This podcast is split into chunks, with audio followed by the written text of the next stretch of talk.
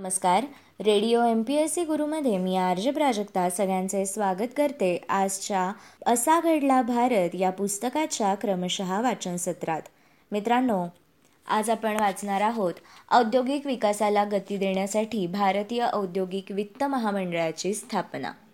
औद्योगिक प्रकल्पांना दीर्घ मुदतीचे कर्ज उपलब्ध व्हावं आणि नवभारतात औद्योगिक विकास जलदगतीने साध्य व्हावा या दृष्टीने एकोणीसशे अठ्ठेचाळीसमध्ये केंद्र सरकारने भारतीय औद्योगिक वित्त महामंडळाची अर्थात industrial finance corporation of India म्हणजेच आय एफ सी आय या संस्थेची स्थापना केली.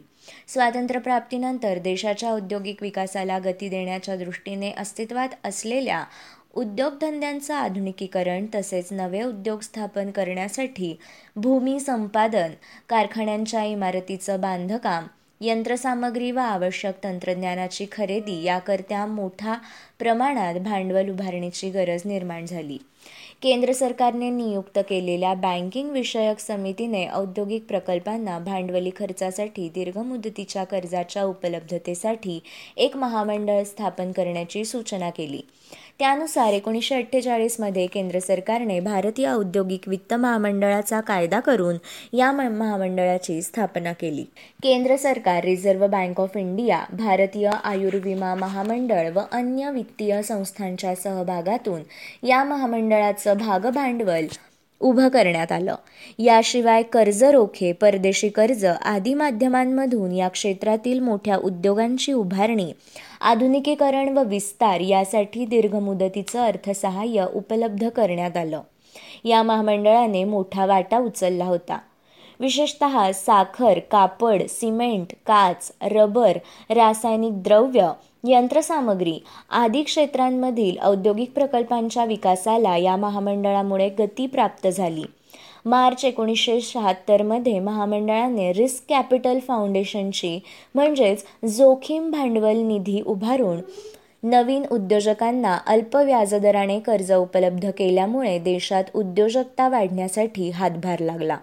त्याचप्रमाणे एकोणीसशे त्र्याहत्तरमध्ये या महामंडळाने व्यवस्थापन विकास संस्थेची स्थापना करून कुशल व्यवस्थापक घडवण्यासाठी पुढाकार घेतला.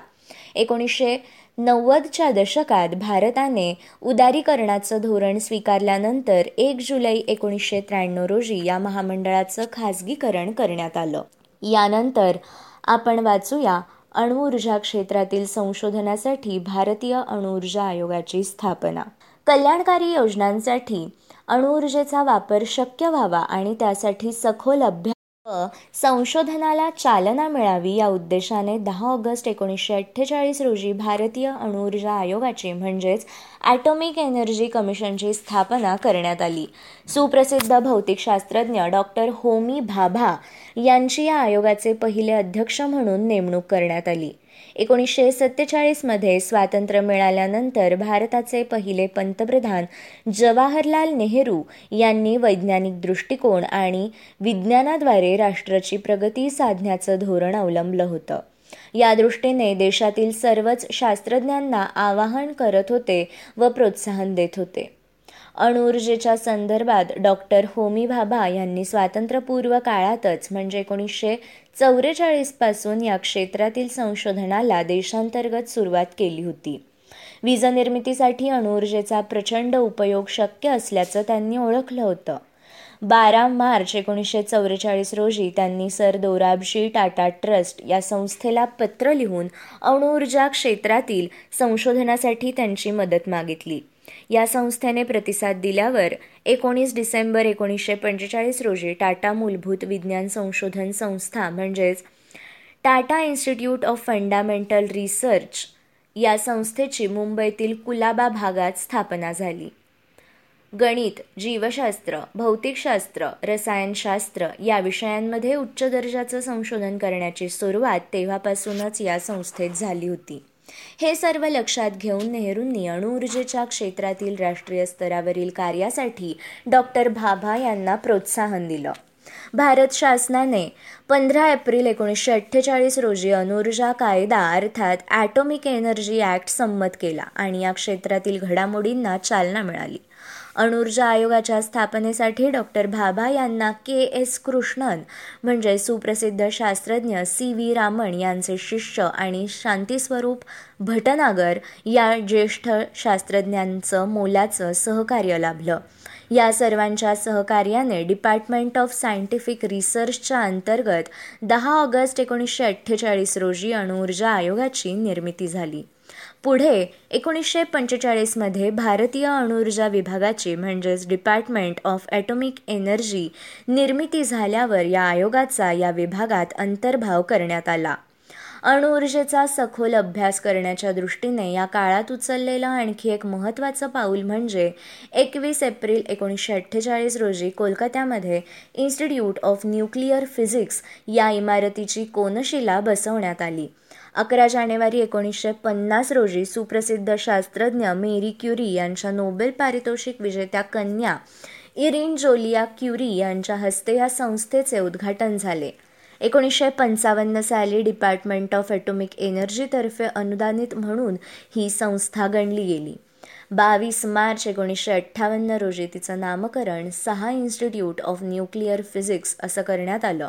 पुढे नव्वदच्या दशकात म्हणजे सत्तावीस ऑगस्ट एकोणीसशे ब्याण्णव रोजी अणुऊर्जा खात्याअंतर्गत संशोधन व प्रशिक्षणाचं कार्य करणारी स्वायत्त संस्था म्हणून या संस्थेला मान्यता मिळाली. यानंतर आपण जाणून घेऊ हिंदुस्तान एअरक्राफ्ट लिमिटेडच्या सहकार्याने लष्करी विमानांच्या निर्मितीला प्रारंभ. स्वातंत्र्यानंतर लगेच म्हणजे ऑक्टोबर एकोणीसशे अठ्ठेचाळीसमध्ये भारताने हिंदुस्तान एअरक्राफ्ट लिमिटेड या कंपनीच्या सहकार्याने लढाऊ विमानांच्या निर्मितीच्या कार्याला प्रारंभ केला. स्वातंत्र्याच्या आधी सुमारे एक दशकापासून बँगलोर येथील हिंदुस्तान एअरक्राफ्ट लिमिटेड ही खाजगी कंपनी विमान निर्मितीच्या क्षेत्रात सक्रिय होती. दुसऱ्या महायुद्धाच्या काळात दोस्त राष्ट्रांच्या लढाऊ विमानांच्या बळावर स्वातंत्र्यानंतर हे काम भारतीय हवाई दलाकरिता विमान विकसित करण्याचं काम या कंपनीने हाती घेतलं. ऑक्टोबर एकोणीसशे अठ्ठेचाळीसमध्ये एच टी टू या विमानाचा आराखडा तयार करण्यास सुरुवात होऊन पाच वर्षांच्या कालावधीत या बनावटीच्या पहिल्या विमानाची निर्मिती करण्यात आली. ऑक्टोबर एकोणीसशे त्रेपन्नमध्ये या विमानाची उड्डाण चाचणी यशस्वीपणे घेण्यात आली. यानंतर या कंपनीने मरुत किरण पुष्पक व कृषक या विमानांचे आराखडे तयार केले. मरुत विमानाच्या पहिल्या नमुन्या उड्डाण चाचणी जून एकोणीसशे एकसष्टमध्ये यशस्वीपणे घेण्यात आली. तर किरणच्या पहिल्या नमुन्याचं उड्डाण सप्टेंबर एकोणीसशे चौसष्टमध्ये करण्यात आलं. भारतीय हवाई दलात विमानांचं मूलभूत प्रशिक्षण देण्यासाठी मरुतचा वापर करण्यात आला. पुढे ऑक्टोबर एकोणीसशे चौसष्टमध्ये हिंदुस्तान एअरक्राफ्ट लिमिटेड या कंपनीचं हिंदुस्तान एरोनॉटिक्स लिमिटेड अर्थात एच ए एलमध्ये विलिनीकरण करण्यात आलं. दूरध्वनी व संदेशवहन साधनांच्या निर्मितीसाठी भारतीय दूरध्वनी उद्योगाची स्थापना. दूरध्वनी व तत्सम संदेशवहन साधनांच्या उत्पादनासाठी एकोणीसशे अठ्ठेचाळीसमध्ये बँगलोर येथे भारतीय दूरध्वनी उद्योग अर्थात इंडियन टेलिफोन इंडस्ट्रीज या सार्वजनिक क्षेत्रामधील उद्योगाची स्थापना करण्यात आली. एकोणीसशे अठ्ठेचाळीसमध्ये म्हैसूर प्रांतातील म्हणजे आजच्या कर्नाटकातील बँगलोर येथे कारखाना उभारल्यावर भारतीय टेलिफोन उद्योगाने उत्तर भारतातील श्रीनगर या ठिकाणी कारखान्यांची उभारणी करण्यात येऊन दूरध्वनी यंत्र स्वयंचलित एक्सचेंजेस इलेक्ट्रॉनिक एक्सचेंजेस आदींचं उत्पादन सुरू करण्यात आलं. पुढे एकोणीसशे छप्पन्नमध्ये केंद्रीय दळणवळण मंत्रालयाच्या अखत्यारीत नवी दिल्ली येथे दूरसंदेशवहन संशोधन केंद्र स्थापित करण्यात आलं. या केंद्राद्वारे दूरसंदेशवहन उपकरण व साधनसामग्रीचे आराखडे तयार करण्यात येऊन त्यांचं उत्पादन भारतीय दूरध्वनी उद्योगाच्या कारखान्यांमध्ये करण्यात आलं.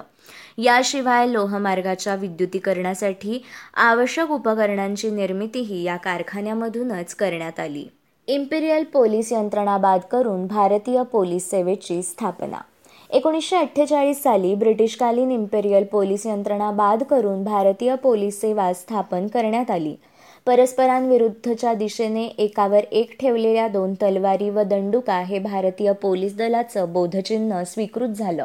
एकोणीसशे पन्नासमध्ये केंद्रीय लोकसेवा आयोगाची अर्थात युनियन पब्लिक सर्व्हिस कमिशनची स्थापना झाल्यावर या आयोगाने त्याद्वारे निवडलेल्या आय पी एस अधिकाऱ्यांची भारतीय पोलीस सेवेत भरती करण्याची पद्धत सुरू झाली. ब्रिटिशकालीन पोलीस यंत्रणेप्रमाणे ही यंत्रणा लोकविरोधी होऊ नये अशी अपेक्षा होती. त्यामुळे स्वायत्त अशा केंद्रीय लोकसेवा आयोग व राज्यस्तरीय लोकसेवा आयोग या आयोगांद्वारे पोलीस वर्गाची भरती करण्याची तरतूद केली गेली. पुढे हैदराबाद येथील सरदार वल्लभभाई पटेल पोलीस अकॅडमीमध्ये आय पी एस अधिकाऱ्यांसाठी प्रशिक्षणाच्या विशेष प्रशिक्षण केंद्र हे उभारलं गेलं. यानंतर आपण बघू अनुबोधपट वृत्तपट निर्मितीसाठी फिल्म्स डिव्हिजनची स्थापना.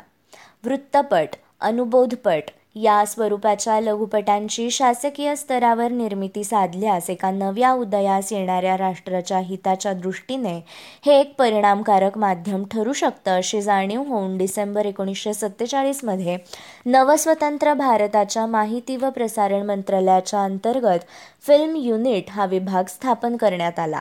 याच युनिटचं एप्रिल एकोणीसशे अठ्ठेचाळीसमध्ये फिल्म्स डिव्हिजन असे नामकरण केलं गेलं. आणि फिल्म्स डिव्हिजन ही लघुपट क्षेत्रात ऐतिहासिक भूमिका पार पाडणारी शासकीय संस्था अस्तित्वात आली. नाट्यमयरित्या स्थापना. फिल्म्स डिव्हिजनची स्थापना तसं पाहिलं तर मोठी नाट्यमयरित्याच झाली.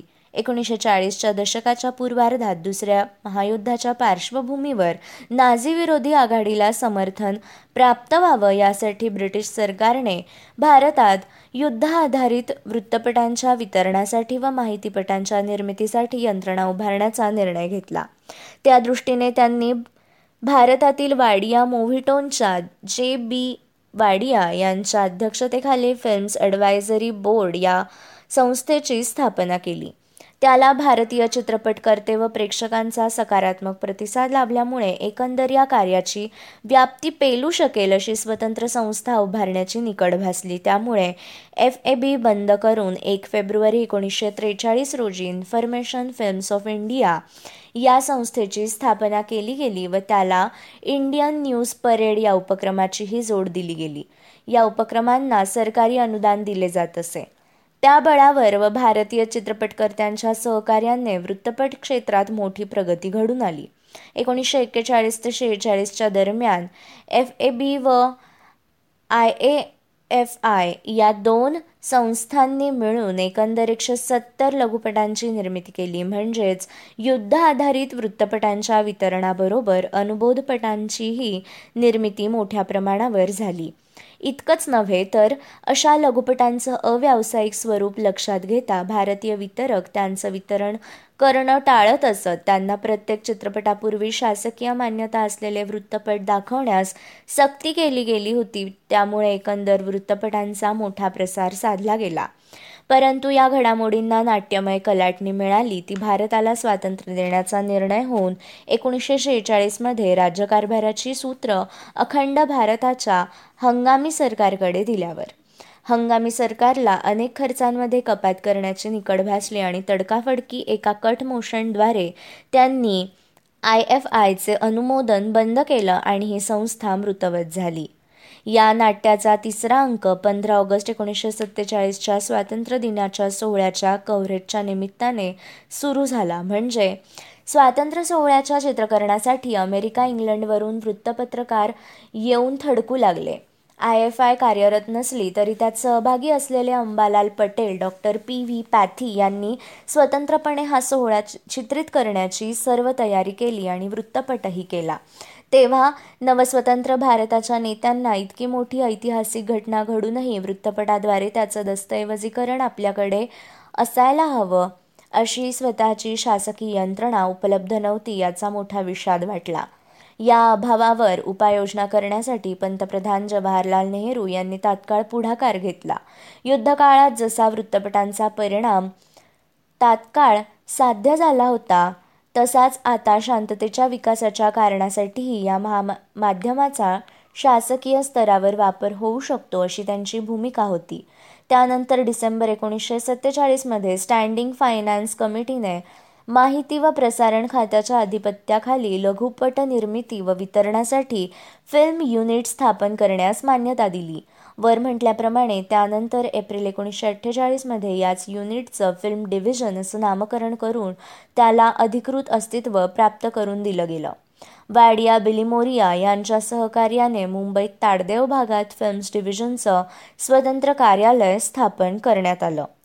या संस्थेच्या स्थापनेपूर्वी व्यक्तिगत स्तरावर बा दादासाहेब फाळके यांच्यापासून अनेकांनी वृत्तपट निर्मितीसाठी प्रयत्न केलेले होते. पण एकोणीसशे एक्केचाळीस ते शेहेचाळीस दरम्यानच्या या काळातील उपरोक्त घडामोडींमुळे या माध्यमाच्या विकासाला चालना लाभली. त्यामुळे फिल्म डिव्हिजनच्या स्थापनेच्या वेळी अनेक दिग्दर्शक तंत्रज्ञ संशोधक पटकथाकार अशांची एक फळी तयार होती आणि त्यामुळेही या संस्थेची पुढील वाटचाल सुकर झाली. एकोणीसशे पंधरापासून दादासाहेब फाळके यांनी bird's eye view of Bodhgaya rock cut temples of Ellora यासारखे माहितीपट केले होते. एकोणीसशे एकवीसमध्ये स्वदेशी चळवळीवर great bonfire of foreign clothes हा दीर्घपट तयार करण्यात आला होता. अनेकांनी विदेशात चित्रपट निर्मितीचं शिक्षण घेऊन इथे वृत्तपटांचं कार्य सुरू केलं होतं. उदाहरणार्थ K S Hirlekar D G Tendulkar doctor P V Pathy इत्यादी. रेल्वेचे टॅवलॉल्स काँग्रेसच्या अधिवेशनांची चित्रणं हे प्रयत्नही दखलपात्र ठरले. त्याचप्रमाणे आनंदी बोस यांच्या पुढाकाराने Calcutta film gazette doctor Pathy यांच्या पुढाकाराने इंडियन स्क्रीन गॅझेट असे न्यूजरीलचे उपक्रम एकोणीसशे तेराच्या दशकात सुरू होते. या पार्श्वभूमीवर जेव्हा एकोणीसशे त्रेचाळीसमध्ये आय एफ आयचा उदय झाला तेव्हा इझामीर पॉल यांनी विदेशी मंडळींसारखी महत्त्वाची जबाबदारी पार पाडली पण त्याचवेळी व्ही शांतारामांपासून ते वाडियांपर्यंतच्या अनेक चित्रकर्मींचे त्या संस्थेच्या प्रगतीसाठी प्रत्यक्ष अप्रत्यक्षपणे हातभार लागलेले होते. निर्मिती व जतन नेहरू युगात लोकशिक्षण हा हेतू ध्यानात घेऊन फिल्म डिव्हिजनने राजकारण समाजकारण कला क्रीडा संस्कृती आदी विविध क्षेत्रांमधील महत्त्वाच्या माध्यमांवर आधारित वृत्तपट केले. त्याचप्रमाणे समाजमान्य व्यक्तींबद्दल स्थलांतराचे माहिती देणारे अनुबोधपटही सातत्याने केले. यात अनेक लघुपट अत्यंत प्रतिकूल परिस्थिती व साधनांच्या तुटवड्यासह केले होते. चित्रपटाआधी असे माहितीपट पाहणं हे दीर्घकाळ जनतेच्या अंगवळणी पडलं होतं. अशा माहितीपटांशिवाय शासनाच्या उपक्रमांची माहिती देणाऱ्या वृत्तपटांवरही फिल्म डिव्हिजनचा भर असे. केवळ सत्ताधारी पक्षाची वा वर्गाची जरी ओढणारी संस्था म्हणून या संस्थेला मोठ्या टीकेलाही सामोरं जावं लागलं होतं. विशेष करून आणीबाणीच्या एकोणीसशे पंच्याहत्तर ते सत्याहत्तरच्या काळात संस्थेच्या वृत्तपटांनी उघडपणे प्रचारपटांचं स्वरूप धारण केलं. मात्र याच काळात भारतात प्रयोगशील लघुत निर्मात्यांमध्ये प्रचंड असंतोष निर्माण झाला आणि आनंद पटवर्धन यांसारख्या अनेक लघुपटकारांनी व्यवस्थाविरोधी सूर धरून समांतर लघुपट चळवळ सुरू केली. फिल्म्स डिव्हिजनच्या निर्मितीबाबत असे वाद राहिले तरी माहितीपटांचं जतन करण्याचं एक मोठं कार्य या संस्थेने साधलं. त्यामुळे फिल्म डिव्हिजन म्हणजे दृकश्राव्य दस्तऐवजांचा मोठाच स्रोत बनलेली आहे. फिल्म डिव्हिजनने काही सर्जनशील स्वतंत्र दिग्दर्शकांनाही आपल्या बॅनरखाली लघुपट बनवण्याची मुभा दिली. त्यामुळे सुखदेवसारख्या अत्यंत संवेदनशील अनुबोधपट दिग्दर्श दिग्दर्शकाला भारतीय राजकीय सामाजिक अंतर्विरोधावरील इंडिया सिक्स्टी सेवन ऐतिहासिक रेल्वे संपावर आधारित अ फ्यू मोअर क्वेश्चन वेडबिगारीच्या समस्येवरील आफ्टर द सायलेन्स असे पथदर्शक लघुपट साध्य करणं साध्य झालं होतं. त्याचप्रमाणे सुखदेव श्याम बेनेकल सत्यजित रे मणी कौल यासारख्या दिग्दर्शकांनाही महत्त्वाचं योगदान देण्याची संधी लाभली होती. नृत्यकलेवर आधारित भव्य चित्रपट कल्पना व चंद्रलेखा प्रदर्शित. एकोणीसशे अठ्ठेचाळीस साली प्रसिद्ध नर्तक उदय शंकर यांनी आधुनिक नृत्यकला आणि चित्रपटांची सांगड घालून कल्पना या भव्य हिंदी चित्रपटाची निर्मिती केली. याच वर्षी एस एस वासन यांनी त्यांच्या जेमिनीच्या बॅनरखाली अशाच प्रकारच्या चंद्रलेखा या हिंदी व तमिळ भाषेतील चित्रपटांची निर्मिती केली. भव्य सेट्स तयार करून सादर केलेल्या या दोन्ही चित्रपटांना कमालीची लोकप्रियता लाभली आणि पुढील सुमारे तीन दशके विशेषतः दक्षिण भारतात या चित्रपटांचा प्रभाव कायम राहिला. या प्रकारचे अनेक नृत्य आधारित चित्रपट नंतर आले आणि त्याद्वारे पुढील काळात अनेक नृत्यांगणा अभिनेत्री या पुढे आल्या. भव्य सेट्स उच्च दर्जाची कोरिओग्राफी के. रामनाथ यांचं कौशल्यपूर्ण छायाचित्रण सुमित्रानंदन पंत यांची गीतं उदय शंकर व पद्मिनी यांचा अभिनव नृत्यांचा राष्ट्रवादी संदेश देण्यासाठी केलेला वापर ही कल्पना या चित्रपटाची प्रमुख वैशिष्ट्य ठरली. कर्नाटकी व हिंदुस्थानी संगीतासोबतच पोर्तुगीज व अमेरिकन लोकसंगीताचा वापर हे चंद्रलेखाचं प्रमुख वैशिष्ट्य ठरलं. या चित्रपटात T R Rajakumari M K Radha Ranjan इत्यादी दक्षिणात्य कलावंतांनी प्रमुख भूमिका केल्या होत्या. यानंतर आपण वाचणार आहोत लंडन ऑलिम्पिक स्पर्धेत भारतीय हॉकी संघाला सुवर्णपदक. स्वातंत्र्य मिळाल्यावर एकाच वर्षाने म्हणजे एकोणीसशे अठ्ठेचाळीस साली भारतीय हॉकी संघाने इंग्लंडच्या संघाचा अंतिम सामन्यात पराभव करून ऑलिम्पिक स्पर्धेत विजेतेपद मिळवण्याचा पराक्रम केला. भारतावर दीडशे वर्ष राज्य करणाऱ्या इंग्रजांकडून लोकलढ्याद्वारे स्वातंत्र्य प्राप्त केल्यावर क्रीडा क्षेत्रात त्यांना नमवण्याची करामत हॉकी संघाने साधल्यामुळे ही घटना ऐतिहासिक ठरली. स्वातंत्र्यापूर्वी भारताने एकोणीसशे अठ्ठावीस एकोणीसशे बत्तीस आणि एकोणीसशे छत्तीसमध्ये ॲम्स्टरडॅम लॉस एंजलिस व बर्लिन अशा तीन ऑलिम्पिक स्पर्धांमध्ये सुवर्णपदके जिंकली होती. बर्लिन ऑलिम्पिकनंतर दुसऱ्या महायुद्धामुळे पुढील दोन ऑलिम्पिक स्पर्धा झाल्या नाहीत. त्यानंतर झालेल्या एकोणीसशे अठ्ठेचाळीसच्या उपरोक्त लंडन ऑलिम्पिकमध्ये भारतीय हॉकी संघाने सुवर्णपदक जिंकून आपली विजयी परंपरा चालू ठेवली. किशनलाल यांच्या नेतृत्वाखाली खेळलेल्या भारतीय हॉकी संघाने पहिल्या सामन्यात ऑस्ट्रियावर आठ शून्य अर्जेंटिनावर नऊ एक स्पेनवर दोन शून्य व हॉलंडवर दोन एक असे विजय मिळवून अंतिम फेरी गाठली. बारा सप्टेंबर एकोणीसशे अठ्ठेचाळीस रोजी सुप्रसिद्ध वेम्बली स्टेडियमवर भारत आणि ब्रिटन यांच्यामध्ये अंतिम सामना झाला. त्यात भारताने चार शून्य असे एकतर्फी वर्चस्व राखून विजय मिळवला. बर्बिल सिंग सिनियरने दोन तर पॅट जॅन्सन व त्रिलोचन सिंग यांनी प्रत्येकी एक गोल केला. या ऑलिम्पिकमध्ये भारताने प्रतिस्पर्ध्यांविरुद्ध पंचवीस गोल करून स्पर्धेतील सर्व पाच सामने जिंकले. या स्पर्धेत प्रतिस्पर्धी संघांना भारताविरुद्ध फक्त दोनच गोल करता आले.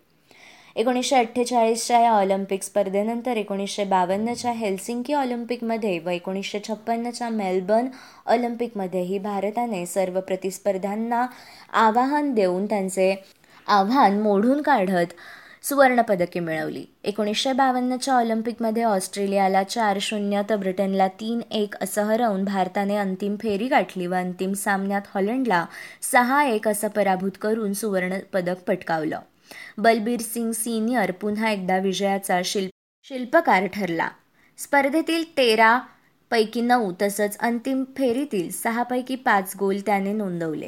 कुंवर विजय सिंग उर्फ के डी सिंग बाबूच्या नेतृत्वाखाली खेळणाऱ्या भारतीय संघाने या स्पर्धेत एकूण तेरा गोल केले तर भारताविरुद्ध फक्त दोन गोल होऊ शकले. एकोणीसशे छप्पन्नच्या ऑलिम्पिकमध्ये भारताने अफगाणिस्तानला चौदा शून्य अमेरिकेला सोळा शून्य सिंगापूरला सहा शून्य व जर्मनीला एक शून्य असं हरवत अंतिम फेरी गाठली. अंतिम सामन्यात पाकिस्तानला एक शून्य असं हरवून भारताने सुवर्णपदक जिंकलं.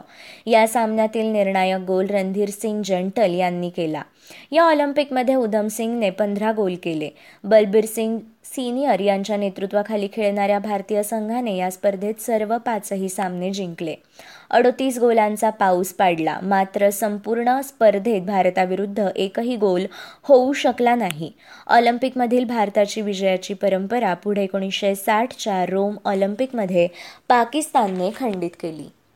मित्रांनो हे होते आजचे असा घडला भारत या पुस्तकाचे क्रमशः वाचन सत्र आज आपण इथेच थांबूया. उद्या आपण पुन्हा भेटूया नवीन माहितीसह असा घडला भारत या पुस्तकाच्या वाचन सत्रात मित्रांनो अशाच माहितीपूर्ण आणि अभ्यासपूर्ण सत्रांसाठी तुम्ही ऐकत राहा radio M P S C Guru spreading the knowledge powered by spectrum academy